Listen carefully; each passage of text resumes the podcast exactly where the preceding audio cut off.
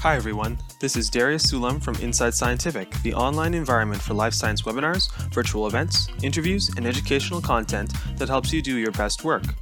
Thank you for joining us on another episode of Expert Answers. Today, we are joined by Dr. Yalda Moayedi, Assistant Professor of Neurological Sciences at Columbia University in the city of New York. Yalda is an expert in the neural basis of somatosensation, and today she's answering the best questions from her recent webinar where she discussed her latest findings on tongue innervating mechanoreceptors. Let's jump in.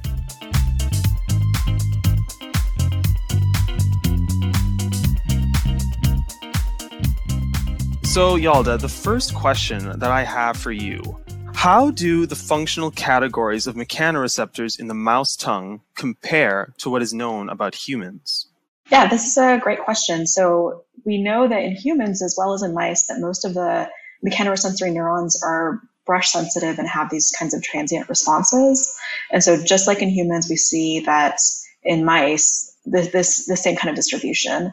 And so we think that the reasoning behind this is that the tongue is constantly moving during the tasks that it performs. And so it's not, uh, so, so the uh, mechanoreceptors that are present are equipped to kind of accommodate for these different types of movements. Awesome, great, thank you. Another question for you Do mechanoreceptors that innervate the tongue from the geniculate ganglia show similar types of responses as the trigeminal ganglia? Not completely. So there has been work out from Robert Bradley's lab where they've looked at mechanosensory neurons and other neurons innervating the tongue from the geniculate ganglia. And what they mention is that these neurons are not pressure sensitive, but they are very brush sensitive. And so it might just be a subset of neurons that are similar, or they might be completely different. Awesome. Dominique asks, where are the mechanoreceptors responsible for the gag reflex located? Yeah, so these would all be in the back of the mouth. This isn't where we're, we're uh, probing in these studies. So these have been shown to be present in both the base of the tongue and in the pharyngeal walls. But uh, to my knowledge, the identities of these neurons haven't been ident- haven't been found yet. Okay, awesome. Looks like a, another potential topic to explore in the future for sure. Yeah, exactly. Gary asks, or he says, nice work. Do all trigeminal neurons express any or all of the following? And he lists the TRPV1 or the NAV 1.8 channel, any of those? so not they subsets of trigeminal neurons express these, and so both TRPV1 and NAV, NAV 1.1 or sorry 1.8 are associated with nociceptors, and so they're in populations of neurons that are nociceptive, as well as some other populations. And so the TRPV1 in particular, we've started to investigate the expression of that in the tongue and I found interesting expression in both inside the uh, the fungiform papilla taste buds as well as inside the endoles of coryza and the uh, neurons that innervate the epithelia in filiform papilla. And so you can see some of that data in one of the resources that I uploaded, our bioRxiv, um, that's up on bioRxiv right now. Awesome. Or you talked a lot about pressure. You talked about temperature sensations. Earl asks about itch. So you probably did you test itchy chemicals such as histamine, or are there any conditions associated with itch on the tongue? I believe there are. We haven't tested these yet, so this would definitely be a, a topic for future future discussion or future studies. Yeah, definitely.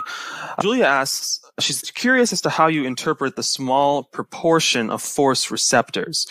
She can see how that makes sense for swallow, but what about speech proprioception? The tongue can produce more force than what is required to produce.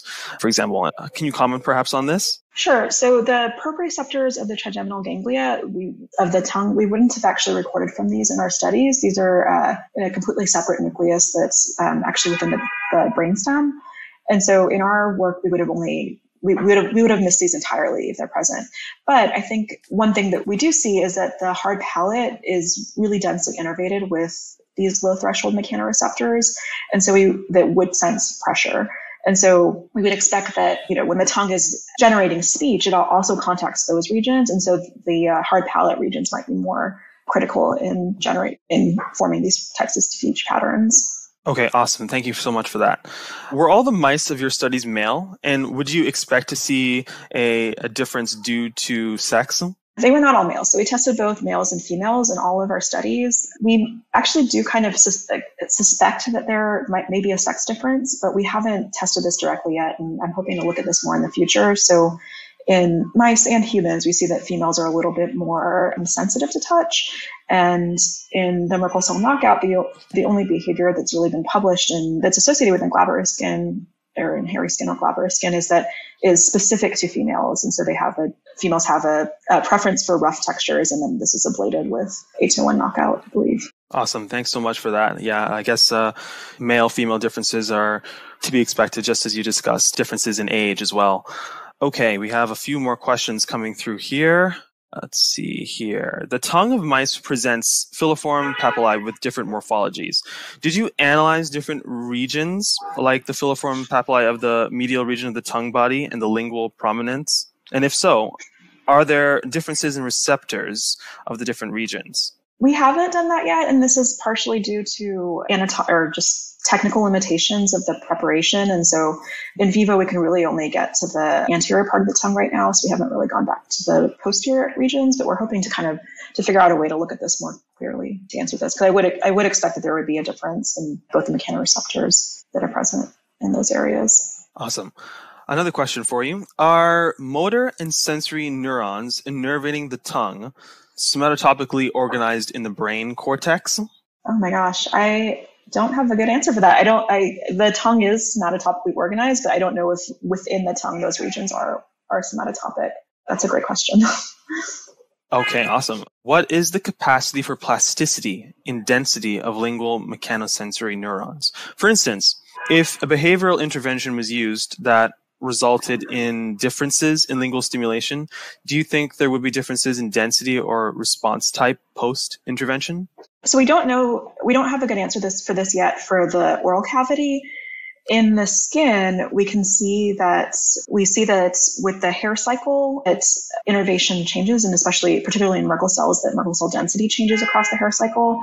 But then, in a central level, this is kind of accommodated for, so we don't see like huge differences in perception with these changes. And so this is something that we'd have to look at later on or in future studies for the oral cavity. In your experiments, looking at the diversity of trigeminal ganglion neurons, do you happen to look at whether the cell types you've identified, either by function or molecular markers, projected into distinct regions of the trigeminal nuclei in the brainstem?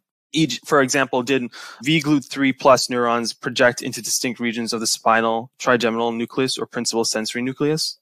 Not yet, but that's an excellent question. We're really excited to, do, to check that. So, not just the spinal, spinal trigeminal nucleus, but there's some evidence that these also, that trigeminal neurons innervate the oral cavity can also project uh, at or near the, the NTS Um, and that they can interface with neurons that sense, or they may interface with neurons that are involved in taste sensation. And so this is something that I'm very interested in looking at next. Awesome. What about changes at the time of weaning? Do you predict that there would be any changes? How would you expect individuals who only suckle and have less taste variation as a result would be different? Yeah, I do expect changes. So in mice, when they're born, they're, you know, this innervation is not quite yet completely developed. I would expect it, although I haven't seen any data yet to support it, that we would have different kinds of feeding style, or while these we have these different feeding styles from suckling to weaning to you know eating soft foods to becoming an adult that eats everything or many things, that we would have kind of differences in sensitivity and structure that might accommodate these different styles and be more tuned for the types of foods that we eat. Mm-hmm, for sure. Stephen asks, were there any changes in other solutions in the ATOH1 knockout mice? For example, in sugar solutions, sodium chloride solutions, bitter solutions, etc. We haven't checked everything yet. We've looked at polydextrose as well, and we see that the, that they are equally as enthusiastic about drinking polydextrose in wild in uh, control and, and knockout mice. Awesome, thank you. What is your opinion on the percentage of cold responding neurons obtained with the in vivo G CAMP6F method versus cold sensitive neurons from primary cultures of TG? One study is giving, for example, 14% for cooling down to 11 degrees Celsius, which would correspond to lower temperature in vivo, and then 83% cold sensitive neurons seems high. This is a great question. And it's uh, one of the technical limitations that we have with doing GCAMP studies is that we can't see all of the neurons that are present that innervate the tongue or not using these, these methods. We'd have to do some additional labeling. And so what we can see in these studies is just, sorry, not just with GCAMP, but with doing in vivo imaging.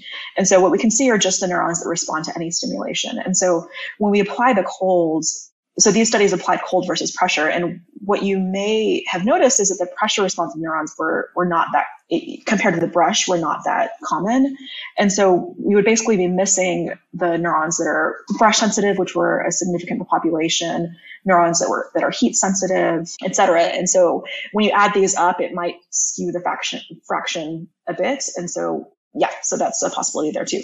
And also, since our cold flow was flowing, these could also include some mechanoreceptors. So I wouldn't strictly say that these are cold sensitive neurons.